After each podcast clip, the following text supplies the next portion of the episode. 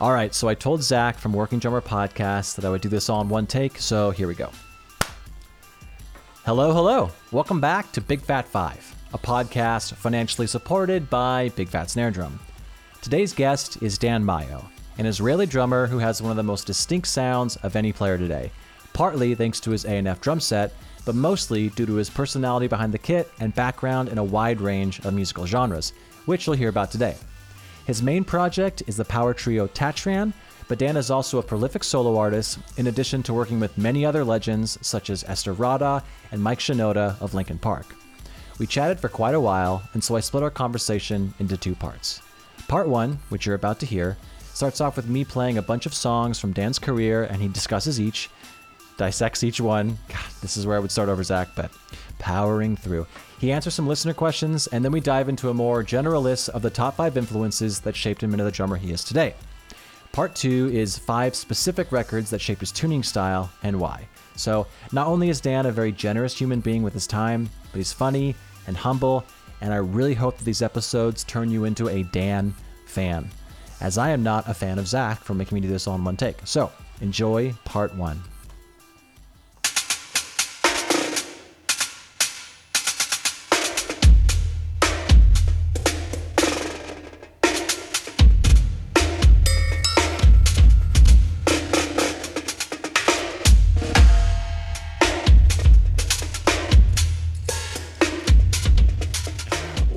I just wanted to start off by playing a few tracks from you, and then uh, you don't know what these tracks are. And for everyone that is listening, you can listen to all the tracks that we either discuss or I play on the show uh, on a Spotify playlist. Just search for Big Fat Five Podcast dash Dan Mayo, uh, and you'll find all the songs. But I'm just gonna play one. You don't know what it is, and just maybe tell me where it brings you.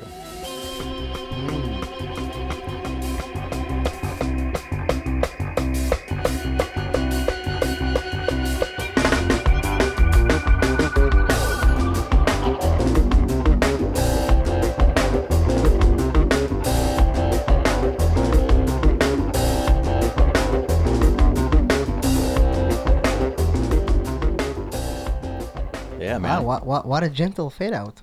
Nice. I know. I'm getting good at this thing. yeah. That's the song "Elephant" from the uh, from the album Foresee from your band uh, Tatran. yes. Such a Trio. sick beat, dude. Yeah, thank you very much. Yeah. Tatran is like my baby. Um, we've been together for 10 years now, maybe 9. I'm not sure.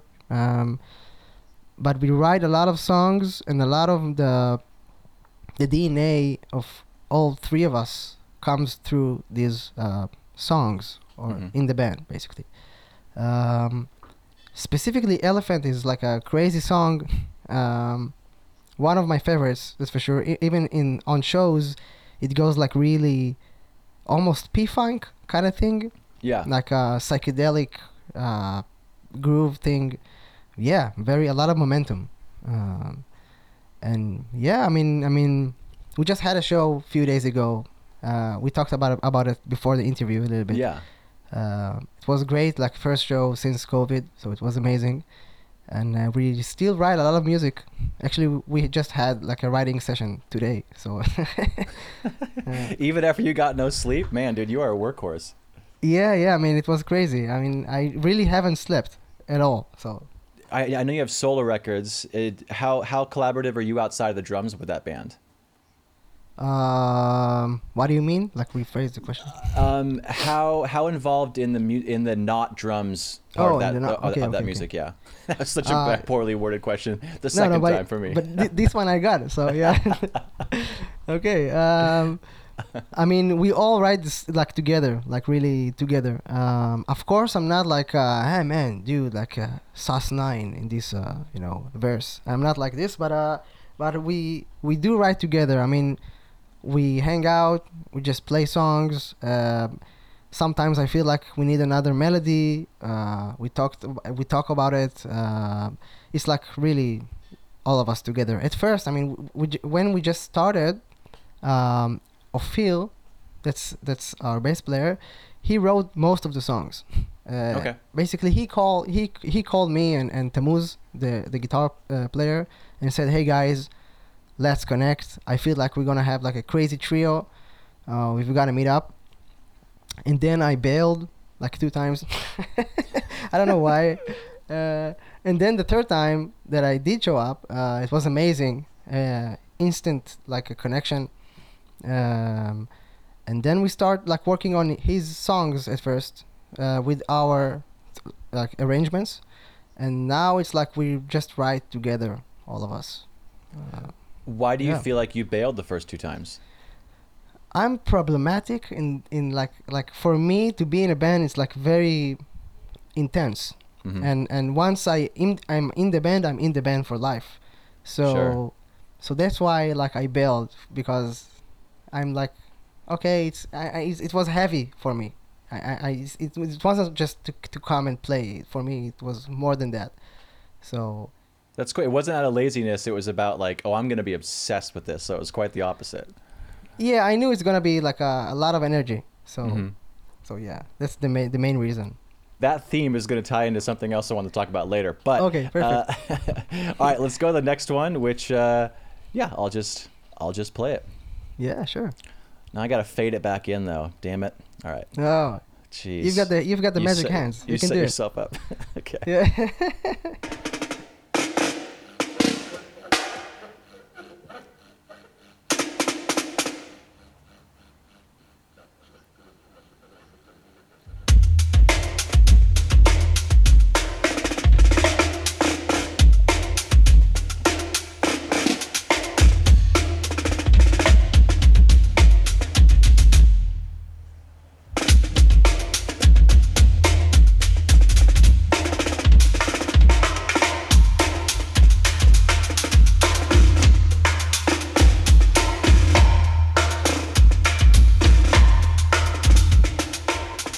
to ask though, before you even start talking, what is Yeah.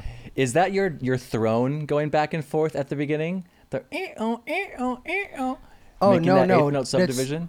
that's uh that's uh i think the radio i Okay. mean okay this session was like a crazy weird session uh a lot of weird things with the session i'm gonna start with the main weird thing and it's a person his name is noam Levinberg. Yeah. and and he's crazy uh, he's a he's a sound engineer but for me he's a lot more than just a sound engineer um i met him like actually he recorded the first album of tatran um, Okay. that's how we met and then uh, he started to get like really barbaric with the years over the years so and i when i when i say barbaric I, like i really mean it just like crazy barbaric person Yeah. uh, even like today. He's standing right behind you now. Oh shit! I mean, he can. I mean, he, he- he's possible. Uh, It's it's very possible for him to stand behind me right now. I mean, I'm I'm scared a little bit right now, to be honest. But um, this session was actually we just uh, met in a garage for two hours, maybe three. I, I think I think even two hours, and and, and like half a half an hour of, of this session, he, he ate an hamburger. So that's that's like that's what happened. Yeah. and and he he he brought like a lot of effects and weird shit. And and when it, uh, in this song, a track he just saw uh, a radio like an old radio in the garage. The, this garage is actually now a studio called Hanagaria it's a crazy studio up north in Israel. Um, but the studio is up, upstairs not it, not at the the the workshop okay. um, so we, we played at the workshop. So uh, and then he took the this radio and started to just mess around with the radio. It was crazy. And then I, I played with the radio. He, he, he took like a mic and put it on the radio. It was like very weird. okay. Uh, I think I have a video of that, but I haven't released it. I, I'm not sure, but uh, yeah, it was crazy, crazy session. Uh, yeah, that that, and- that session is from its uh, the album's Woodhouse. Um, Yeah, and that Woodhouse. song's playing with the devil, and you did a bunch of releases on Instagram of the videos of the record um, this this last year. So if people Yeah. want to check it out, go to your YouTube. You can see the like the woodshed you're talking about. Yeah, actually, we, we I haven't planned on like releasing it as an album. Okay. I just had like a I just wanted to do like just a session with videos, like few videos or whatever. Yeah. But uh, it was so uh, fun to do and to make, and we had so many tracks from uh, this day. So and I saw the comments like, uh, please send like do do an album. So I decided, yeah, why not? Just let's let's release all these uh, tracks hmm as an album. Uh, and yeah, it was uh, crazy. I, I was wearing my in ears the entire time, so I heard all the stuff that he, he does while I'm playing, and it was crazy. I mean, he's a crazy, crazy guy. Yeah, it's a really cool record, man. There's a lot of uh, you you have a lot of trinkets. So we actually had I didn't use it as one of the Instagram questions, but we had someone ask um, because I, I basically thought it was too much of a loaded question, but they were like, "Can you have Dan talk about all the little circular metal like the bings and booms he's using?" And I was like, "Well, maybe just DM him because that's a Yeah. little bit." But you do use a lot of cool. I mean, that's just part of your style in general. But in that session, you can visually see um, a lot of the cool sound toys you're using. Yeah, thanks. Yeah, yeah, definitely. I mean, and right now, I think I started using those things uh, regularly back then, like in in Woodhouse session, Mhm. and now I can go without it. I mean, for me, I just because uh, it's melodies for me. You know, uh, when Yeah. when you have like a, a, a it's not even uh, have to be like a, an instrument. Even if you take like just a metal thing that rings, you get a melody, and that's that's awesome. That's Mhm. how I can play uh, drums uh, and enjoy it without uh, searching the melody, you know, all over. Sure. Uh, yeah, so it's so super fun. I love it. I love it. Um, Thanks, man. And yeah, I guess just for some reason I was hoping you'd say it was your chair because I there's been so many sessions that I've kind of ruined because I, I definitely move a lot when I'm not playing. That's kind of how Oh. my, my meter keeps going, and so I'm like, Yeah. oh, someone else that you can hear their chair. Uh, but alas, um, nope, I'm still just alone on this hill. I I mean, it's it's a great thing. To, I mean, with the chair, I'm gonna think about it to, to play with my with my squeaky chair. That's that's awesome.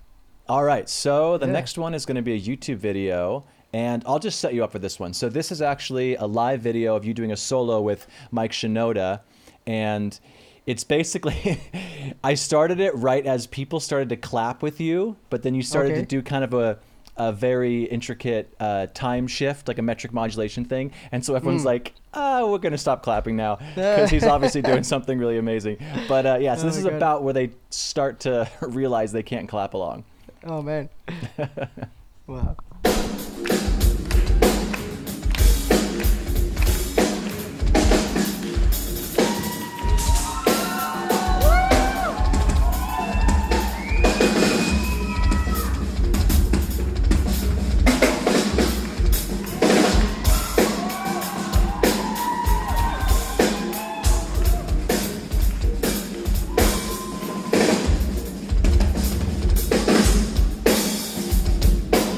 You have a double pedal for this uh, live show? No, no.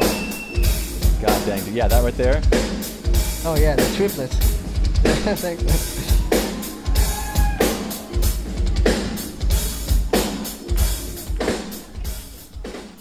Yeah.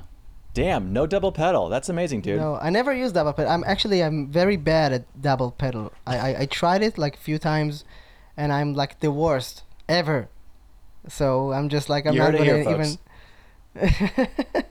no, I mean it's it's it's hard. It's hard. It's, I mean I'm really I really appreciate people that can actually uh, play a good double pedal. That's it's, Me too. It's an art form. So Yeah. yeah. Um, I mean, so the reason why I brought that up, a, just because there's some really cool licks, people can just dissect that uh, that little solo. But you are very much an improvisational leaning player, um, and so when you play with Mike, do you enjoy the restraint that you're forced to have when playing with that? Is that a whole nother element that you kind of like to bring in? Yeah, I mean, actually, that's a thing I learned um, with Tatran, to be honest. Mm. Because before Tatran, I was very free spirit. I just played whatever I feel. Mhm. Um, not never like a structure thing. I never had like a awareness to bass player and bass drum.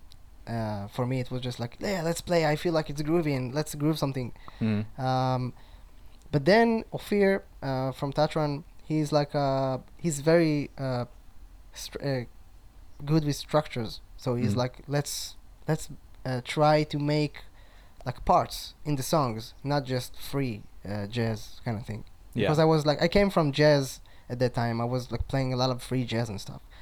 Um, and then I learned to appreciate and to notice um, how to play uh, in a band, how to play structures, how to play length of notes. Like if it's quarter, let's play quarter note.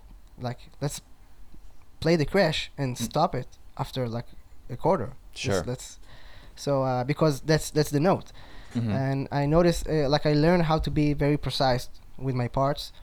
And then when I uh, played with Mike, I, I felt like how it comes to uh, like how how I, can, how I can use all these tools that I uh, learned uh, with the run basically. And and Mike was very also he's very interesting and amazing producer. I've got to say. Working with him was uh, a, a, a, a, not only a pleasure, like a huge surprise because he knows what he wants, but with that he also wants me to be myself.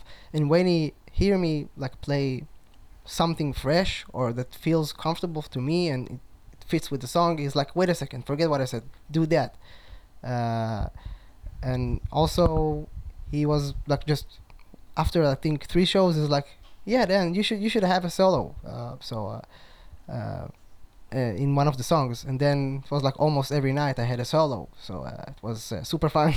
and then I had like a it was a perf like a perfect balance for for me because I had like this the structure songs, and then I had a solo, um, and also Mike on the stage. Mike is like a no mistake uh, mistakes guy. He's like a whatever happens, let's just enjoy it. It's not like you mis- had a mistake. I'm gonna find you. You know, he's, he's not. He's super nice guy, and it's just let's let's play music and enjoy it. Mhm. So uh, every night was just fun. I I didn't uh, feel that I have to play the parts as is. Otherwise, something bad is gonna happen. I felt like I wanna play the, the parts because that's what fits the the, the best, basically. Yeah. So, uh, yeah. Yeah, in my band we call them clams when you mess Clams? up. Yeah. Oh, okay, okay. Uh, we just, you know, if you gotta, if you want to catch a whale, you gotta go uh, hunt for some clams. I So, thought maybe uh, because you're gonna eat like a bad clam, so maybe that's why. we should. However many mess ups, that's how many clams you have to, rotten clams after the show. Oh no, that's that's harsh. Well, then I would have boatloads of clams every night. oh no. I mean, we all, we all have mistakes, man. It's it's mistake is like a. I know you already know that, but a mistake is like a. It's a decision. Yeah. Uh, basically, that's that's what it is. I mean, there's no mistakes. You just, it's just thom- something that humans made up. I mean, you you you want to do something and then something else happens. That's the mistake. That's it. That's what it is. But if if you just go with this something else and and go with the flow, uh, and decide it's not a mistake. That's what it is, and Mhm. I'm gonna embrace it. It's not a mistake. I mean, that's what it is. Yeah. Usually it's it's uh, like a bass drum pattern, and I'll just repeat it the next two bars. You know, it's like, oh, that's the new bass drum part. So Yeah, exactly. That's that's awesome. yeah. So speaking of you dropping out of uh, of the band, so you also, and I don't want to, you know, empty your closet here, but you also dropped out of high school and music academy, which obviously it's it's not out of laziness, and you you obviously have you know accomplished so much. So, what kind of learner do you consider yourself? um, very um, self self centered. No, I don't know. That's that's what I. I mean, I, I mean, I know it's weird, but uh, because if it's not enjoyable for me, and if I'm not having a lot of fun working on the stuff that I'm working on, I'm never gonna work on it. So that's basically uh, the problem I have. I mean, it's a problem, but it's not a problem. It's it's you know, uh, so if like uh, at school, if they give me like a like uh, like even in music they say okay let's let's learn this sheet of music. And i'm like okay this it's not interesting and i don't feel like i'm playing music so i'm not gonna ever ever gonna learn this sheet of music uh, or shitty music no, I was, gonna. I was Yeah. gonna say that, but I don't want to, you know, poke yeah. at your accent. But yeah, it sounded like you said, "Here's Of course, shitty music." yeah yeah yeah I, noticed that I, I mean it's funny to have an accent because you you notice your accent but i can't do anything about it so basically i'm just hearing myself with the accent so that's that's I like it. yeah. So, yeah. thank you man thank you how would you describe your your work ethic? um again like if if i want to do the production and if it's fun for me i'm gonna do it um usually I'm very bad at doing things just for money or just because I need to do them. Uh, and again, it's a problem. It's it's another problem. Uh, I- mean, it's all together hmm um, because because I'm not like uh, um, letting myself to do stuff I don't want. I'm getting the stuff I want, so that's good. The bad thing about it is sometimes it's like a lot of times it's very very hard financially, um, emotionally, like so it's hard. It's hard to be a musician and to stand on your own and to say no, I'm not gonna do this gig. I'm not gonna do. I'm gonna. I'm gonna play this sort of things. I don't know. So it's it's hard. Um, but um, I I feel like I don't have a choice to be honest because um, I just I mean, I mean if I'm if if you're gonna tell me to play something I don't want to play, to my ears maybe you're gonna you're not you're not gonna hear it, but to my ears it sounds like I'm a beginner drummer, just like I don't know how to play even. It's like Mhm. it's crazy. So I have to express myself and to feel like I'm playing um, phrases and melodies. Uh, it, it has to come from within, like like a phrase that I want to say. And if it's not a phrase and it's just a lick or it's just a chop or I don't know a phrase that I I'm forced to play that I feel like it's not right, I'm not gonna play it good. I'm gonna play it very very bad. So. Uh, and then I hate myself. So that's why I'm. that's why I, don't do those kind of things. Yeah. Has it always been like that, or is there a certain gig that you're like, I'm not doing this anymore? Like you don't have to name names, but was it an actual gig, or because you've been playing since you were three? I mean, you've been doing this a long time. Yeah, yeah. Oh, yeah. You you you read about me. nice. Yeah. I stalked Okay. you, man. Yeah, you got to do yeah, it. it's good. Um, yeah, it was it was always like that, um, and I had to learn it on my flash because uh, I I was trying basically to play in productions and stuff that I don't like. Uh, I'm not gonna say um, any names or something, Mhm. but uh, it happened a lot, and then I felt like okay, um, it's not good for me, and I feel like um, I don't agree with the musical uh, arrangements or whatever. So much so that I can't be on this gig anymore. Uh, nothing personal against the people, just you know, it's it's a it's like a lid in a pot. You know, you have to it, it, it has to match. So uh, when it when it, when it's not matching, it's it's a problem to me. Uh, Yeah. That's what I think a lot of drummers that are trying to start off have to grapple with is that they want to be the quote unquote artist, but they also have to say yes to those gigs they don't want to do, play those parts they don't want to play. And in order to get to the place where they can say no to those gigs, they have to have the experience and the network to know people that will allow them to be who they are. It's this, it's this, it's it's a tough balance. Um, but that's awesome that you've gotten to the point where you can have conviction and be like, I'm not doing that, and you're kind of known for that, which is which is rad. Yeah, Thank you. I mean, I mean, I'm still having a lot of troubles with it, uh, to be honest, because it's it's always hard. It's not like it was hard at the beginning. It was like Mhm. it's just always hard. It's Yeah. all it's uh, it's there are always gigs out there that I, I can actually do and make money, but I don't want. So you know, it's it's like everyday uh, a struggle, to be honest. But uh, yeah, but uh, but it's easy. It's easier for me because I feel like I really don't don't have any choice because when when I play those things, I really play them very bad. I mean, I'm not even joking. I mean, I mean, like a beginner drummer. So, so that's that's that's how I feel. I'm very like, you know. Hey y'all, I wanted to I can't say. I wanted to talk to you about a drum I've recently received from Preston at Vessel Drum Co. It's an ocean patinaed 14 by 5.5 snare drum, and it's incredible. It's got a 1.5 millimeter shell, brass shell, with 10 lugs, chrome over brass triple flange hoops, a trick uh, three position strainer, 42 strand wires. It's lovely, it's loud, and it cuts and records as beautiful as a piece of butter cake. And, and Preston actually, this is why it's called the ocean patina, is he covers the shell with seaweed and then drops it in the ocean for a certain period of time, and then it patinas with all these crazy cool designs. And if you all remember, Preston was actually one of the first guests on the podcast. When I first started out, I didn't really know what the Big Fat Five format was going to be or if it was going to be even Big Fat Five at all. But I went to his garage, his his you know where he makes all of his drums.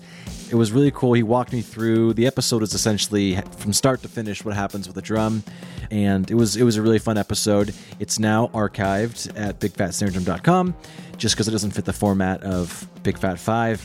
I want you to get back to the show, but go check it out. This drum is beautiful, and he actually let me use it on an Eve Six tour, and I didn't keep it, and I regretted it ever since then, just because I was trying to pinch pennies at the time, and I just kept thinking about it, and so the opportunity to get it again was presented, and it is one of my favorite drums. So the Ocean Patinaed 14 by five and a half snare drum. Check it out. Reach out to me. Go to Vessel Drum Co. The Instagram's just at Vessel Drum Co. and check it out. It's amazing. It's beautiful. Sounds great. Bye. So I, I think we can just move into the Instagram questions and then we'll Okay, get into yeah. your top five. Yeah. So Sure. the first question was from Matt in class. And I think it kind of already worked itself out, but her her question was five shock face emojis with four fire emojis. And then you already responded with a fist bump and your own fire emoji. So I believe that kind of that question was answered online. That's the millennial con- uh, communication, you know, just like it was emojis. beautiful. I it was yeah, Yeah. It's really natural. um, and so Jacob Friedman, which is uh, Jacob F Music on Instagram, he was wondering if if Dan has any uh, drum exercise or a specific method that's helped him build his coordination and independence. Yes, I have, and it's a weird answer. Good. I'm trying. Good, You're already, already laughing. Oh man. Okay. Uh, my answer is uh, just the thing I'm trying to do is to uh, look at the thing I'm trying to play as one thing. So, like for example, when you drive your car, you're not like thinking, okay, I need to brake now, so I'm gonna press the, the, the brake pedal, and then I'm gonna do this other thing, and then I'm gonna do like two thousand uh, things all at once. You just brake the car. It's one thing. Mm-hmm. Um, so with drums, when you have like a lot of different um, phrases all at once, I'm trying to get like to step back and hear the main phrase that that it creates basically with polyrhythms, with po- uh, with uh, poly- polyrhythmics and with uh, with everything basically. Mm-hmm. Um, and then I'm trying to just to mimic uh, the phrase I hear, the main phrase, without thinking about the left hand doing something else while the right hand doing something else. I mean, it's very confusing. Um, like to me, I mean, it feels only only natural to think about it as just one phrase Mm-hmm. and and and then when I'm not succeeding because it's not working all the time, I'm just slowing the whole phrase like very very much, and then trying to play note by note the phrase, but as a one phrase, not just working on like left hand and then working on right hand and then playing it together. That's for me. That's never worked. Um, even uh, in shows when I play shows, every time that I'm trying to like I'm thinking in my head, okay, it's your solo. Do this thing with your hand and then do with your left foot this other thing. It always goes like crap. And when I just just focus on playing phrases, just one like just one phrase. Just let's play this phrase. And then I play this phrase and it's awesome. I'm focusing on playing phrases. And and my body follows and that's it. Uh, Yeah, I think I I've exhausted this on the podcast talking about Nam and you know how many people come up to our booth, which is weirdly enough we usually use an A&F drum at the Big Fat Snare Drum booth. I know. I think Uh, I went by. I went by your booth like Mhm. uh, a few years ago. Yeah. Yeah, uh, he's so good about letting us use his stuff. But um, it's so like these these days. I wish people would think of drums and kind of zoom out, kind of like how you're talking, because a lot of people focus on a specific lick or a specific hand technique, and so they'll sit down on a drum set and they'll play this this 15 second phrase that you know they've worked on in their basement for the last six months, and then they'll go to a groove and it just falls apart. And it's like people are just can't see the forest for the trees when it comes to drums now because they have this ability to see all this specific lesson on this specific thing and then they don't know how to glue it all together just to be a nice well-rounded drummer, and I, I include myself in that. I mean, I definitely, you know, there's drum candy that I'll go down, and then what I should be working on is just, yeah, not left hand technique, but do a groove, and then try and bring a left hand thing in there, but make it this this unified front, as opposed to just like my left hand is my thing I'm working on for the next six months, if that makes Yeah. sense, you know. Yeah, of course. I mean, I mean, it's, I mean, it's it's hard uh, to think about it. Like, I mean, with today's social media, you have like Instagram, and you see like a crazy drummer doing like crazy shit, and and it's super easy to just uh, get out of focus. Mhm. But um, funny focus. I have like a very strong accent when I say focus. Eh, amazing. Okay, you know, I I, Wow, I, I, I have to noticed. bleep that out. Oh shit. okay. Uh, so uh, Mm. basically, um, every time I'm trying to uh, like working on only phrases and telling a story. For example, I'm gonna I'm gonna just for example say uh, I never um, play ghost notes, and a lot of people are gonna say, wait a second, you play a lot of ghost notes, but I'm not referring these notes as ghost notes. For me, it's just a phrase like talking, and you have inside the phrase some notes that are quieter. That's that's the phrase. It's it's it's not a main phrase with few more phrases underneath. It's confusing. It's a lot of information. I just have like one phrase and I'm trying to tell a story with those phrases. So if I'm like and I'm gonna answer the the, the, the, the dynamics is basically my tool. I can it's just the same phrase just with dynamics and I'm just saying phrases. Um, and when I'm practicing, for me, it's just a, a free solo. I'm gonna, for example, take only the kick snare and hats. I'm gonna play. Not it's, it can be groovy, but I, I'm gonna play just for a phrase between the kick snare and hats, and then I'm gonna answer this phrase, and then I'm gonna answer this answer, and so on and so on. Um, and without thinking about ghost notes, without thinking about licks, and and when I do that, not only I find a lot of new phrases, I can really focus on. Now I said focus right. I can really focus on on almost. thank you, thank you. I can really focus on on on playing music, and and then the music takes my body uh, to new places, and I'm gonna add. Sorry that I'm talking a lot, but I'm gonna I'm gonna add a, a little bit uh, more to that. Um, sounds to me it's technique. So when when you play sounds right, you're gonna play the technique right. Mm-hmm. For example, Moeller, Moeller system for me it's it's a sound. It's not a technique. It's ta ta ta ta ta ta or ta ta ta. If you're mm-hmm. gonna play this this sound, th- those dynamics, your hands has to play Moeller system. If if not, you, you're not gonna have this sound. So instead of watching your hands trying to play the smaller system, I'm just trying to listen. Let's play. I'm never like watching my hands when I'm playing. Mm-hmm. Just trying to uh, hear and listen to the sounds, and then when I play freely like this and trying to play phrases and tell a story, I'm working on my de- technique, my sounds, like everything basically, phrases, uh, all at once, just from five minutes sto- story uh, telling th- through the drum kit. Yeah. How how cognizant of technique are you when you're playing? I mean, I I, know you're listening and going for the sounds, but do you ever or have you ever uh, done any education research? Like, how do I hold? Like, what's the proper way to hold a stick? And then you can be like, you can decipher if you want to do that or not. Uh, never. Okay. And I hate my basically every time I'm trying to work on my technique, I'm like just I get pissed off. Like, Yeah. that's shit. I'm not even good. I'm just like I'm so slow, like everyone, I guess. Uh, but uh, just that's why, and, and it's it's a negative uh, thinking, and negative thinking never gets me uh, a progress. So only positive thinking. I mean, maybe for some people, you know, some people like like love the the the rough uh, uh, exercise uh, method, but for me, it never worked. I need I need like to feel that I'm worth something, that I'm telling a story, that I can tell a story, that I that I'm focusing on music, um, and then my body follows, uh, and and if not, it's gonna happen the next day, Mhm. and and and and like for example, I never played the the, the drum pad. I mean, I hate it. Uh, it's it's not music.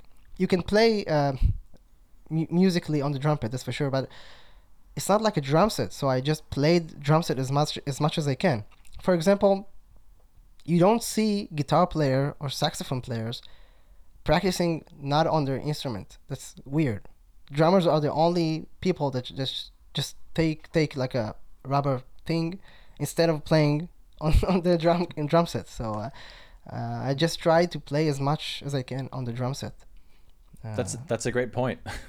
yeah. I mean, Well, I because I, I I grapple with this a lot because I do have literally a, a pad right next to me that I'll if I'm like editing a video I'll just kind of work on stuff. Um, Perfect, yeah. But it's not a bad thing, by the way. I'm not. Don't get me wrong. I'm not. Yeah. Going against drum pads or something. yeah. no, and I didn't. I didn't think you mean it. You meant it in a bad way, but you make a good point because it's like if you have a hi hat that's maybe this height. From from what I've seen, you and me kind of have the same height of a hi hat. The hi hat's here, your snare's here. Uh, you know, you you have your awesome little six inch snare kind of to the right, but when you're on a pad, your hand is at a certain angle, and so if you're really used to doing all these things when your hands are at this like relaxed, you know, 90 degree angle with your elbow, but then if you're like, okay, I can do all these things, but then you want to do that same thing on the hi hat with the left hand up here, it's like that's a whole different body movement with your wrists. So if you get used to being only good on the pad, when you bring, you can't really translate that to the drum set because then your your arms are moving in all these weird ways. So it's you can't. It's not a direct correlation. If you're great on the pad, you're going to be great in the drum set.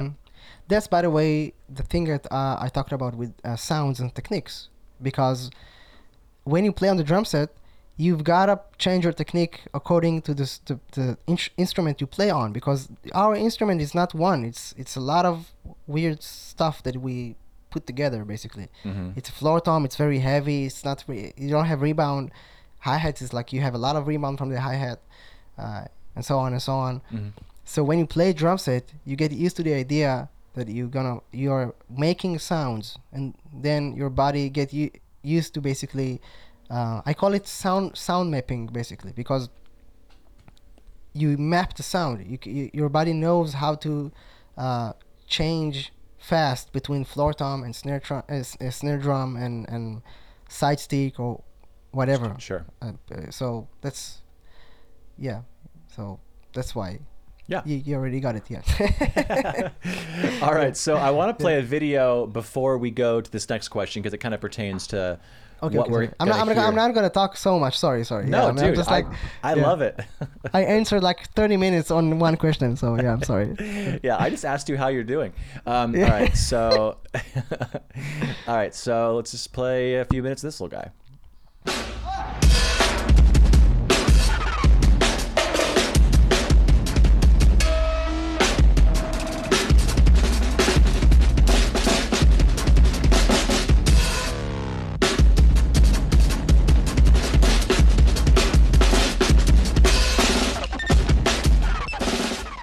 Don't know if you noticed, I messed up like towards the end. Oh, really? Okay. Yeah.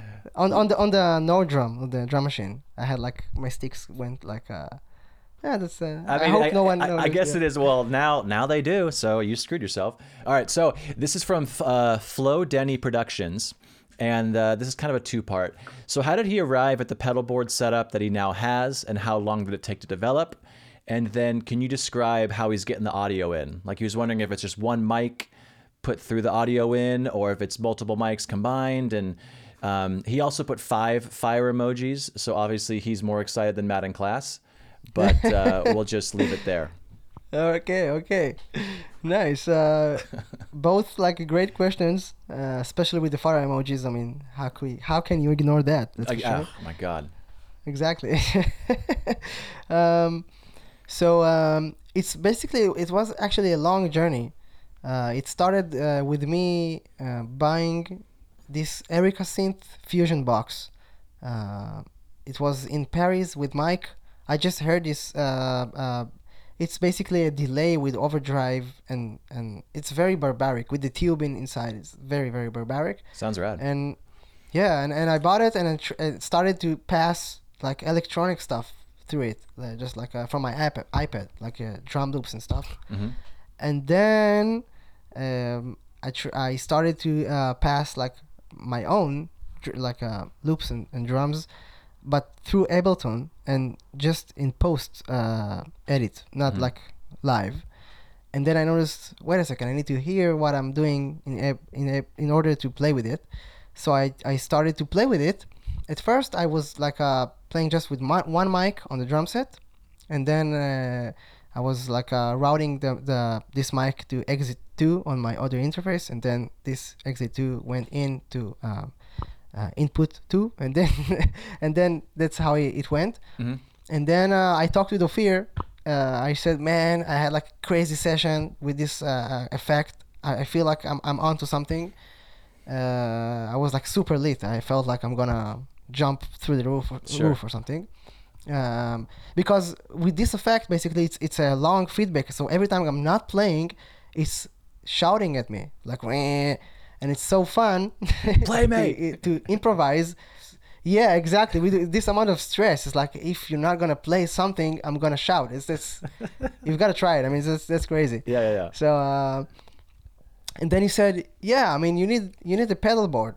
And oh, and I said, "Oh man, he's right." And then I started to uh, um, search from uh, more uh, pedals, and um, uh, I found out about the guy in here in Israel. Uh, his name is Deftone. Uh, he built me like a crazy fuzz, very barbaric fuzz. It's more like a synth fuzz. Every time I'm playing uh, like a note, it's basically playing a synth. It's crazy. A synth note. Mhm. um, and then I, I bought also a distortion from him. Uh, it's more like a rat uh, distortion, like Mhm. a, a clone. And then I talked with Mono about it that I'm building a pedal board, and they were they they were like really kind enough to send me uh, their pedal board uh, with uh, two uh, pedals from Tysco. Basically, they're uh, under the same umbrella. So Mhm. I got two more effects, like a fuzz and a great analog delay. Um, and that's the pedal board. And then I decided, okay, now I need like a looper. So I bought like the blooper. I don't know if you, you heard about blooper. No. Uh, it's from oh, I forgot the name of the company, but I'm sure a lot of people know about this effect. Mhm. Uh, it's it loo- it's a multi looper kind of thing. It's it can be also a delay, um, and then I did something very barbaric, but it works. I just bought like a tiny mixer, um, and I- just plugged uh, one kit mic. It's basically I put it above the bass drum, and one more mic, like a Russian mic. This this mic. Nice. uh, uh, towards uh, one of the bells. And Okay. then in the mixer, I can choose uh, if I want to uh, uh, turn turn the both mics up or maybe just one. I, I just play with it.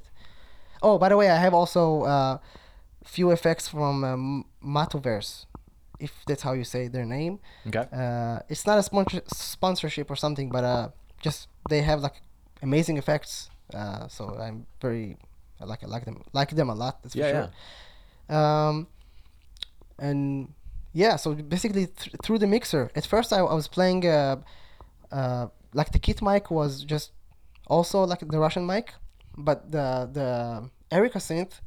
If I want to choke the the effect because I, li- I, I like it when I get like when I play kick drum, the whole effect is like ducking. So for that effect, I need to uh, get in a lot of subs into this uh, effect. So now I'm using uh, in this video I'm using uh, a ribbon mic. So you get a lot of low end for for the kit mic, and every time I'm playing a kick, the whole effect is like ducking from all the subs. And then you know it's all it's all uh, parallel. So I'm basically recording myself with three mics regularly, and then uh, you have like one more channel, and it's the basically the pedal board uh, with the mixer and stuff. How long did that journey take to go from just having that um, Erica synth to, to, to, to now? Two years. Two years? Yeah, the the whole pedal board idea came to life like in uh, I think two months, maybe one month, uh, something around tha- around that. But the whole process from the Erica synth was like two years. That's for Mhm. sure. Great. Well, I hope that uh, hope that helped. F- Flow Flow Denny Productions. Um, Yeah. But uh, all right. So the last one before we go into your your your choices um, for the for the Big Fat Five is going to be, and I, it's Biha Musei. I cannot pronounce his uh, Instagram handle, but it's it's Toby Bruce, and I actually used this with Ash Soan, but I think it's a good tie-in to us talking about your your influences. So. Um, Real quick, how does he one go about using his influences without simply imitating or stealing? Mm, that's a hard question. And Yeah. my hard answer is I'm not thinking about it. um, because we all like it's it's we all listening to a lot of music and we all uh, imitate in some le- on some level. So for me, I just feel okay with if I feel like a. Sometimes when I play, I can I can I can take the um, the idea of a different uh, drummer, but I'm not gonna play his phrases. So, like I've said before, I'm not like really practicing, and I'm never like uh, tried to uh, play other people's licks and stuff. So I just listen to a lot of music, and then I play. And then, like for example, if it's like a very jazzy uh, kind of tune, maybe I'm gonna feel a little bit like Brian Blade. That's okay. I'm not gonna play like Brian Blade because no one can, but I'm gonna just you know I'm just I'm gonna feel the same vibe like like the way I know him through my ears, through my eyes, um, um, and so on and so on. So basically, that's what I'm trying to do, and I'm never thinking about it too much. Um, because we all take something from someone all the time. Um, it's okay if it's if it's in inspiration, but uh, but uh, so maybe so basically my tip will be, uh, maybe instead of trying, I don't know if that's what he does. I don't I don't want to say stuff that he don't don't do any anyway, but uh, maybe instead of trying to uh, play other people's uh, licks, just listen and absorb a lot of music and then go to play something like freely and that's okay if it's gonna sound a little bit uh, like the same or maybe a little bit different because every person is gonna bring their own uh, finger fingerprint inside uh, this uh, material. I don't know if it's like uh, someone else's or not. So um, it's just it's gonna happen because we are we are all different. Uh, for example like i see it a lot from in, in my students. I have like a, a few students and every student of mine experience me as a different way some people think that i'm very like tight and, and funky drummer and, and and they they they think they sound like me when they tr- they play like this i'm Mhm. like okay but i'm really like avant-garde and my my style's like actually very avant-garde and free and some of the students see me as that but then I also have the funky thing. So it's you know we we are all a lot of a lot of things basically. So everyone sees something they like, they they can see uh, in their self basically, and then they are trying just to uh, improve that. Uh, so don't worry about that. Just play drums and be happy, and enjoy every moment.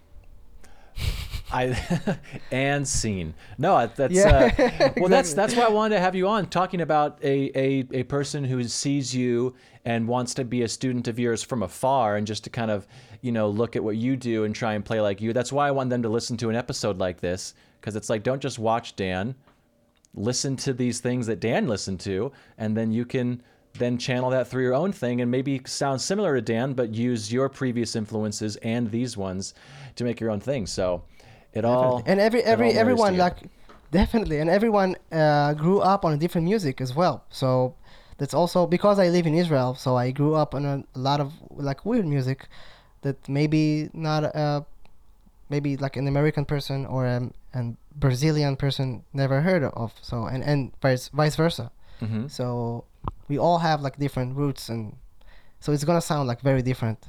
And yeah just enjoy Well, I will echo that because I do not know uh, most of your picks. So this is I'm really Okay. excited. Yeah, which is great. Nice. The first one, so you actually did it in a cool way. So when I approach guests, because sometimes they're like, "Well, I don't know five choices. I don't, you know, it, it seems like a very daunting task." And so I give a few suggestions of maybe this or this. You don't have to use any of these, but like this is the vibe. And you kind of went through those and did an answer for each one of those, which was great. So um, the first one you responded to, which is one of my first kind of suggestions, was possibly a specific groove that completely changed the way you think about the drums. And so you chose The Joker by Karim Ziad. And the album is uh, Afrikia, which is from 2001. And before I play it, what's what's kind of the backstory on Karim? Because he he's the drummer and writes the songs. It looks like 'cause it's his Yeah. solo record. Yeah, yeah, he's a he's crazy guy, an amazing artist. Mm-hmm. Uh, I grew up on his music basically because when I was uh, 15, one of my teacher uh, t- uh, teachers, uh, his name was uh, Ben Danzig. That's that's his name, uh, very Israeli name. um, and um, he he said I was sick, very sick, and I I, I, didn't show up uh, at the at rehearsal, and he said like, man, you've got to listen to these guys. It's gonna cure you up. And I was like, oh man, this is crazy. And then I started to listen uh, to his music uh, endlessly, basically. Um, yeah, he's just crazy, uh, amazing musician. Lives in France, I think.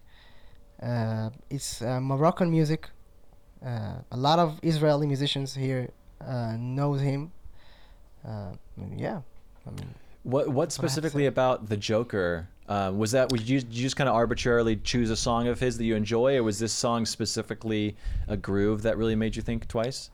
yeah i mean this this groove at first i didn't know where's the one to be Mm. honest and then i noticed okay he's not playing uh, the one with the kick drum and in moroccan music it happens a lot when it's one two three four tak, t- t- kat- and then when we play it on the drum set it gets uh, very confusing. That's the, first time i noticed okay i can play the kick drum not on the one and I can play a, like a, a, a whole groove that the lead is the snare on the one. It's it's at first it was like weird for me, uh, and then I noticed okay I can I can go like extreme with it, and I can actually improvise in triplets with the kick snare and hats without ever having to play the one at all uh, and then I felt so so free on the drums that I like discovered a new port of like a new world basically Mm-hmm. that I, I started just to play f- really free and felt like my internal clock is very strong or getting strong uh, through this method or groove Yeah, and it's very common in, in Morocco this group. so it's like uh, great. Well, let's just play. Uh, yeah, the Joker by Karim.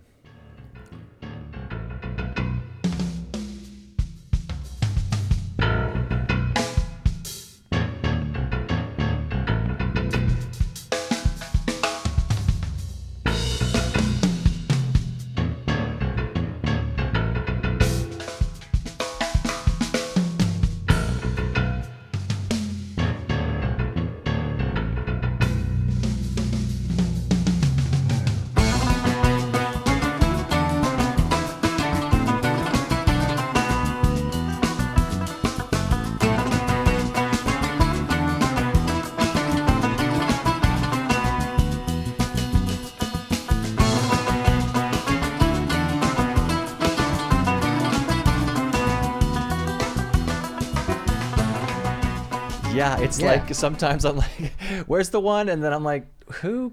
Who cares? Just listen, Ben. Just chill. Yeah. It's it's okay. You know." uh, yeah first of all definitely yeah. and um, but you're gonna get it. I mean, I mean, once you get it, you, you can go back. That's that's amazing about it. So um, basically, just one, two, three, four, sakate, p- skutati, one, one. Just uh, just silent one. Uh, a lot of times we used to, to hear the kick drum as one as the most heavy heaviest beat on the bar, Mm-hmm. uh, and he does it like like on the end of the three. What? I was like, yeah. All right, so uh, you actually have two two choices for my next suggestion, which was your favorite fill or choice or moment from a, cer- a certain record, and so your first one was a "Razzie Beat" by Amon Tobin. Eamon Tobin. yeah. Eamon Tobin. God, there you go. Yeah, yeah, From the good. album Fight, Fight, Fight. And there's exclamation points, so uh, pretend that I just screamed those. But it's from 2020, and I'm going to Yeah. start it at about at about 45 seconds.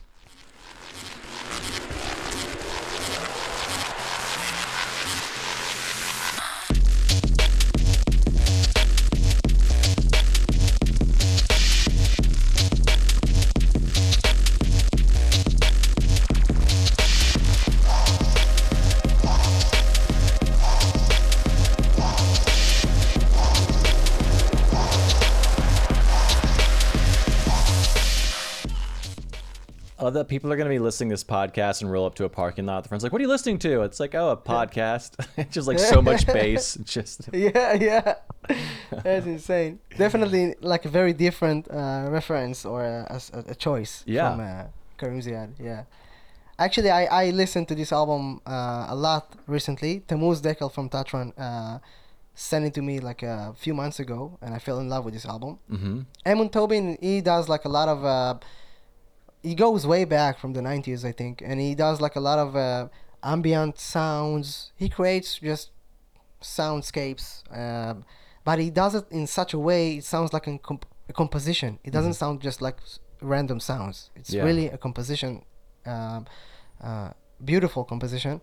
And he also has like a, a side uh, project called Two Fingers, and that's the more uh, like uh, I can say um, beat kind of groove, gro- more groovy stuff of Mhm. his. Um, and this album is from Two Fingers, and this track is so pumping. And uh, every time I'm listening to this track, it's like, oh my god, and and it resonates a lot with the stuff I do with the effects recently. Mm. Uh, so I feel like a lot of the sounds I'm looking for, it's uh, basically uh, I can hear them in this album, uh, or the references uh, from the sounds I'm, I'm looking for. Uh, it's very electronic, but the groove is so alive. If you Mhm. ask me, it's not like a, you know, like a very straight ahead. It's very you have like a great swing to it. It feels natural. Uh, just beautiful song. So yeah. Yeah, whatever he's using as like the the frequency of the hi hat sound is really Yeah. cool and really syncopated and kind of plays with that bass drum quite a bit. Exactly. Which is what you do Yeah. when you're playing a lot. Um, so he he probably copied you. Uh, Um, you know, gotta Yeah. gotta sue him. Oh man. But yeah. uh, yeah. I can see that that bass drum sound too in in in the wood the Woodhouse sessions. You like that kind of really tonal big bass drum sound, which again A and F drums sound so good.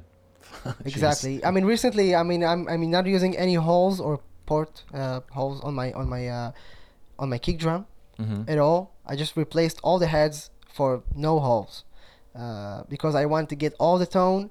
And and there's so many low end and subs on these drums. It's fucking crazy. And I just I just put ribbon mic uh, like a little bit uh, towards the kick drum, and you get so many subs, and it's it's crazy, so many low end, and I'm just going for this kind of vibe, just to have a lot of low end and subs on my kick drum, because it's just it, it's just drums, so I don't need to EQ stuff Mhm. and to go like to kill the drums. There's no other uh, instruments, Yeah. so I, just go nuts with all the the frequencies, and so fun. Uh, yeah. Uh, this is a geeky drummer question, but do you do you bury the beater or do you do you hit it and let it kind of resonate? so before I, I when when I was playing with with uh, uh holes, um, I was burying the kick. hmm I, I was playing with it, but I I, I never uh, like uh, noticed exactly what I'm doing. And now when I'm playing without holes, you have to notice. You can bury the kick the, the beater, but uh, it, it's it's changing the sound. Yeah. So you get two sounds basically, and it's so fun to play with it. For me, it's just amazing. Um, so that's that's what I do. But but it's not. I mean, if you ask me, it's not, it's not a bad thing to bury the beater. It's just two sounds. Uh, it's great if you have them both, if you can uh, play with it. But it's. I mean, everyone can play hi- however they found it uh, comfortable uh, for them. Um, I, I mean I, I, I, I, I learned how to play uh, um, like without burying the beater uh, through my jazz period of Mm. uh, playing because I had like few years when I play jazz very quiet so I had to put, put my heel down and then I learned how to play uh, with my heel down and then it started to be like heel down heel up kind of thing um, but I mean like I've said with sounds and technique just take a bass drum without a hole and start to play with it and you're gonna get it your foot is gonna uh, get it i mean your body's gonna learn Mhm. and you're gonna if you're gonna listen to it it's, it's gonna happen Sure. and yeah All right. So this is uh, also in the category of a favorite fail choice or moment, and it was from uh, Sandia by again we've talked about him before, but Karim Ziad Ziad mm-hmm. um, from the same Yeah. album Ifrikya. But uh, I'm gonna start, and this is we didn't talk about specifically where in this song, but I took a little liberty and maybe assumed you meant towards the end when the rhythm kind of starts to get a little different, or is it just the overall vibe? It's the whole song, but but I mean every every part of this song for me it's amazing. So so play whatever you feel like. Well, this this part's cool, and it's, it's something that I'm gonna pull from too. Is the the shaker, and again, it's probably this is my Western brain. It's like a shaker with claps on the on uh, a shaker's playing like 16th notes, and the claps are on like the upbeat chicka chicka chicka kind of thing, and then towards the end of the song, the the the the the shaker or the you know the kind of more syncopated uh, sound becomes triplets and then the claps become on like the third triplet. So it goes yeah. It's it's and it's just because they change the rhythm but i actually don't think within the tempo the claps change in this part. It's just the the the dancing around it which is really cool. So i didn't mean to um you know take away your choice from you but it was it's no, a cool no, song. of course not.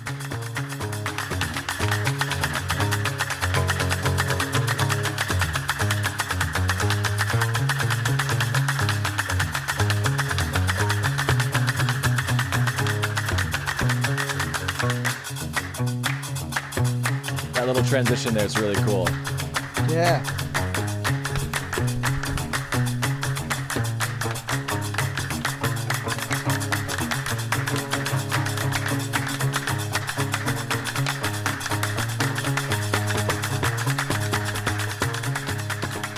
Yeah, it's uh basically the the the shaker you talked about is uh, I forgot the name. Sorry if I, I'm ignorant, but uh, but it's it's a metal uh, sheets it's actually a choir of, of people that holding uh, in each hand like a metal uh, sh- like sheets with uh, little uh, dimps in, in them and they clap it together. Oh cool. and then you, you get taka taka taka taka like it's really loud. In the recording it sounds like a pleasant but it's really loud. And you have like a, the claps and the shouts as well. Mm-hmm. uh, it's very earthy and when i feel when i hear the song i feel like it's something re- like it feels like I'm listening to uh, to the truth. It feels like like a truth. I don't know how to describe it more. No, it's beautiful, that, man. uh, I- yeah, I love it. yeah, it feels just so honest, um, and and and that's what music is about. Just to play like a, a lot of people uh, like resonate in the same frequency together, really strong, and you can feel it in this song um, and that's that's what music is about. So I felt like when I heard it, I felt like I, I'm connecting uh, to music, to people, to this. Um, so yeah. Great. All right. Well, let's uh, go to number uh, number three, or sorry, this would actually be number four. And um, uh, my suggestion was a performance which you either played or witnessed that altered your musical course. And you were, you you said a performance I had when I was 17 years old as part of a young gifted music uh, camp. Yeah. Actually, it's a little bit sad, a sad story. Oh no. when I, when I was yeah, when I was uh, in music academy, uh, I was 16 years old because I, I was I dropped from school, and and I felt like really depressed, and it's it, like it was very school kind of thing. So I was I felt like I'm forced to play in a certain way. Every time they they told me to play quiet and certain phrases that I didn't like, and I felt like I'm pretty pretty depressed to be honest. And every time I booked like a room to practice, I just I didn't play drums. I played the piano a little bit, and then that's it. Uh, I was depressed. I, I felt like I, I don't want to play drums anymore. Uh, and then uh, when I got in this uh, music camp, it was with a, a saxophone player named Eli Degibri. He's like a jazz saxophone player from New York. He's in Israel. He's Israeli, but he lives in New York now. He's in Israel. Um, and actually, I was there with Ophir from TATRAN. Uh, we we know like way back, and Eli was every time I, I played something without noticing, like the like like like a phrase that was natural to me, he was like, "Yeah, that's amazing. Do that." That's and I felt like finally someone loves my own phrases and loves actually me, uh, and and I felt like okay, now I want to play drums again. Felt so good, and then at the show he said something so beautiful because we had a sound check and I played uh, loud, and I said, "Wait a second, is that is that because it's a jazz band?" And I said, "Is that too loud for like in this venue? Should I play quieter?" Because at, this, at the music academy they told me to play quieter all the time, and he said, "It's loud when you want it to be loud." That's that's his answer. Answer was it was like perfect. Wow, that's amazing answer because I control it. If I want it to be loud, if I want to be loud in this piece of music, that's a choice. It's it's an artistic choice, and then I felt like it's not a. Uh, I I don't have to force myself to play like something. I felt like I have power. I, I have like a, a power that I can control, and I can I can be loud if I want, and and this attitude and way of thinking uh, changed actually the way I think about uh, playing with people or drums or music. How did you get into this young gifted music camp in general?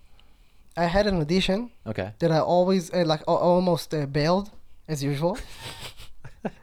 and and like the last minute, uh, my father said, "No, no, no, let's let's take you to this audition, do this," and immediately he loves me in the audition audition, and I felt like okay, that's weird, and and I mean, as a kid, you know, I was 17, I think, uh, so it, it felt so good that someone like really loves you and is like a professional musician, and loves me for playing my own phrases for playing uh, from bringing myself to the table. That's why how i felt. And and he, he, he gave me so much respect like i can and so much uh, responsibility. I mean the volume it's all about me. The phrases it's all about me. And i need to bring something to the table. I need to bring me not just a phrase. I need to communicate with other people. Uh, it was beautiful. So yeah. Speaking of sounds and bringing you to the to the table, what I mean, when you finally got A&F drums, how much was your sound that you heard in your head elevated when you finally got in front of the instrument? You're like, "Oh, this is finally it." Ah it was like so different. I mean A&F drums goes so deeply and they have so much frequenc- frequencies uh, that uh, it's almost like a different instrument and you need to learn how to i mean you can play it regularly on the drums and it's gonna be perfect but then there's a lot more in there and it took me it took me like two years to get adapted to the A&F system if you will uh, to feel free to, to actually control uh, and know the drums and know what the drums can offer me. And it's so many not only the weird sizes drums also in each drum you have so much tone and and and, and, and like ring uh, like uh, uh, overtones um, and depth. Um, it's crazy crazy journey that's for sure. Mm-hmm. uh, and actually, I had like a great talk with Rami from A&F uh, a few weeks ago, and he tell he told me like, I mean, I, I told him like, yeah, I feel like it, it's uh, it, it changed me, and he said it, it doesn't it, it's not like changing you, uh, because I feel everyone like it was in you the, this whole time, but you just get you got an instrument that, that is very good, and now you can finally get those things out. Uh, and it can bring more things out that was already inside uh, you, and you didn't know and you needed like a new sound or new drum to get it out. Uh, and, I, and I felt like yeah it, it makes a lot of sense because other musicians like uh, that plays A&F drums play very different. And they have like for example Piero he's an Italian uh, drummer. He's Mhm. amazing. He's so different than me. Uh, he's very lyrical and musical and and his uh, note on the drums like uh, um, so different than mine and because these drums just amplified the stuff that already already uh, uh, are like in being inside of him so basically that's that's what it is um, and also Brody Simpson is like a crazy crazy dude Yeah. uh, a good friend of mine, and he's, you know, we we are also very different. Uh, so I feel like in a way, it's not changing people. It's just uh, bringing stuff out that need, needs to be uh, uh, out, or maybe you, you can discover new stuff that uh, was already inside of you. Mm-hmm. If it makes sense. No, perfect sense. Uh, Yeah. For the sake of time, unfortunately, let's just keep moving on. But I could talk about Okay, A&F for all day. Um, again, I, Okay. I think a big reason why our booth sounds so good at NAMM is because we're using his drums. But uh, all right, so this is, uh, I'm really excited to go down a rabbit hole this drummer. This is your favorite drummer at the moment and how their overall body of work affected you. And it's uh, Christian Lillinger. yes. All so, right. Yeah. So let's He's just German. He's he's German and he's amazing. Um, Yeah, So let's just let's just play a song. Um, it's uh, Configuration Two, and it's from the album uh, Beats.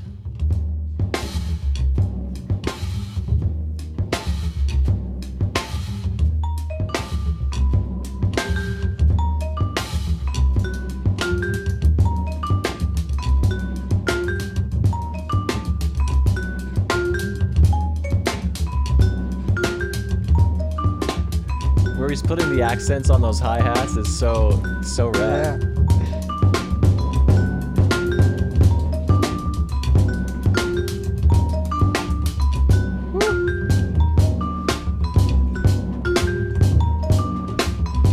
Ah, So- what a cool phrase.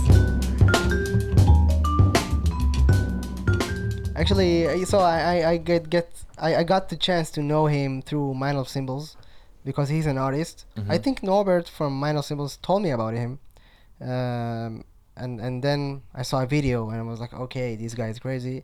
And um, it's not it's it, i mean at first he, i mean of course he, he does like a lot of crazy stuff and polyrhythmics and whatever but uh the thing that i like the most about christian is his approach in musicality and the connection with other musicians uh so committed to, to, to the moment and i feel like they're uh, composing music in real time. That's that's for me that's the most uh, hi- the highest form of of um, music. Mhm.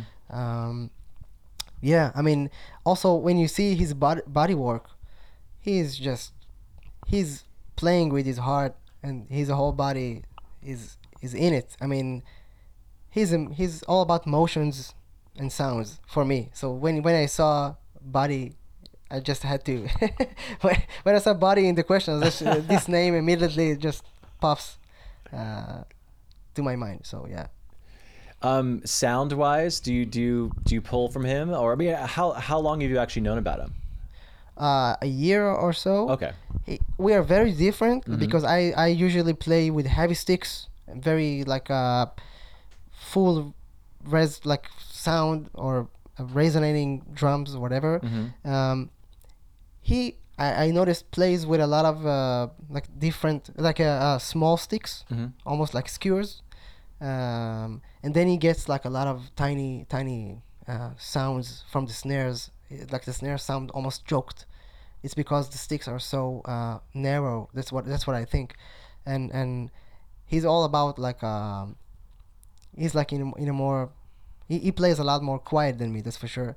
Um and i tried i tried to to uh to you know to to play a session and to imagine just to play like like you know the same atmosphere as he's playing but it's not i'm not even bothering o- bu- bothering of like trying because it's it's impossible. Uh, it's v- really his own approach to drums um, but I, I, I do take like I do love avant-garde and free music a lot.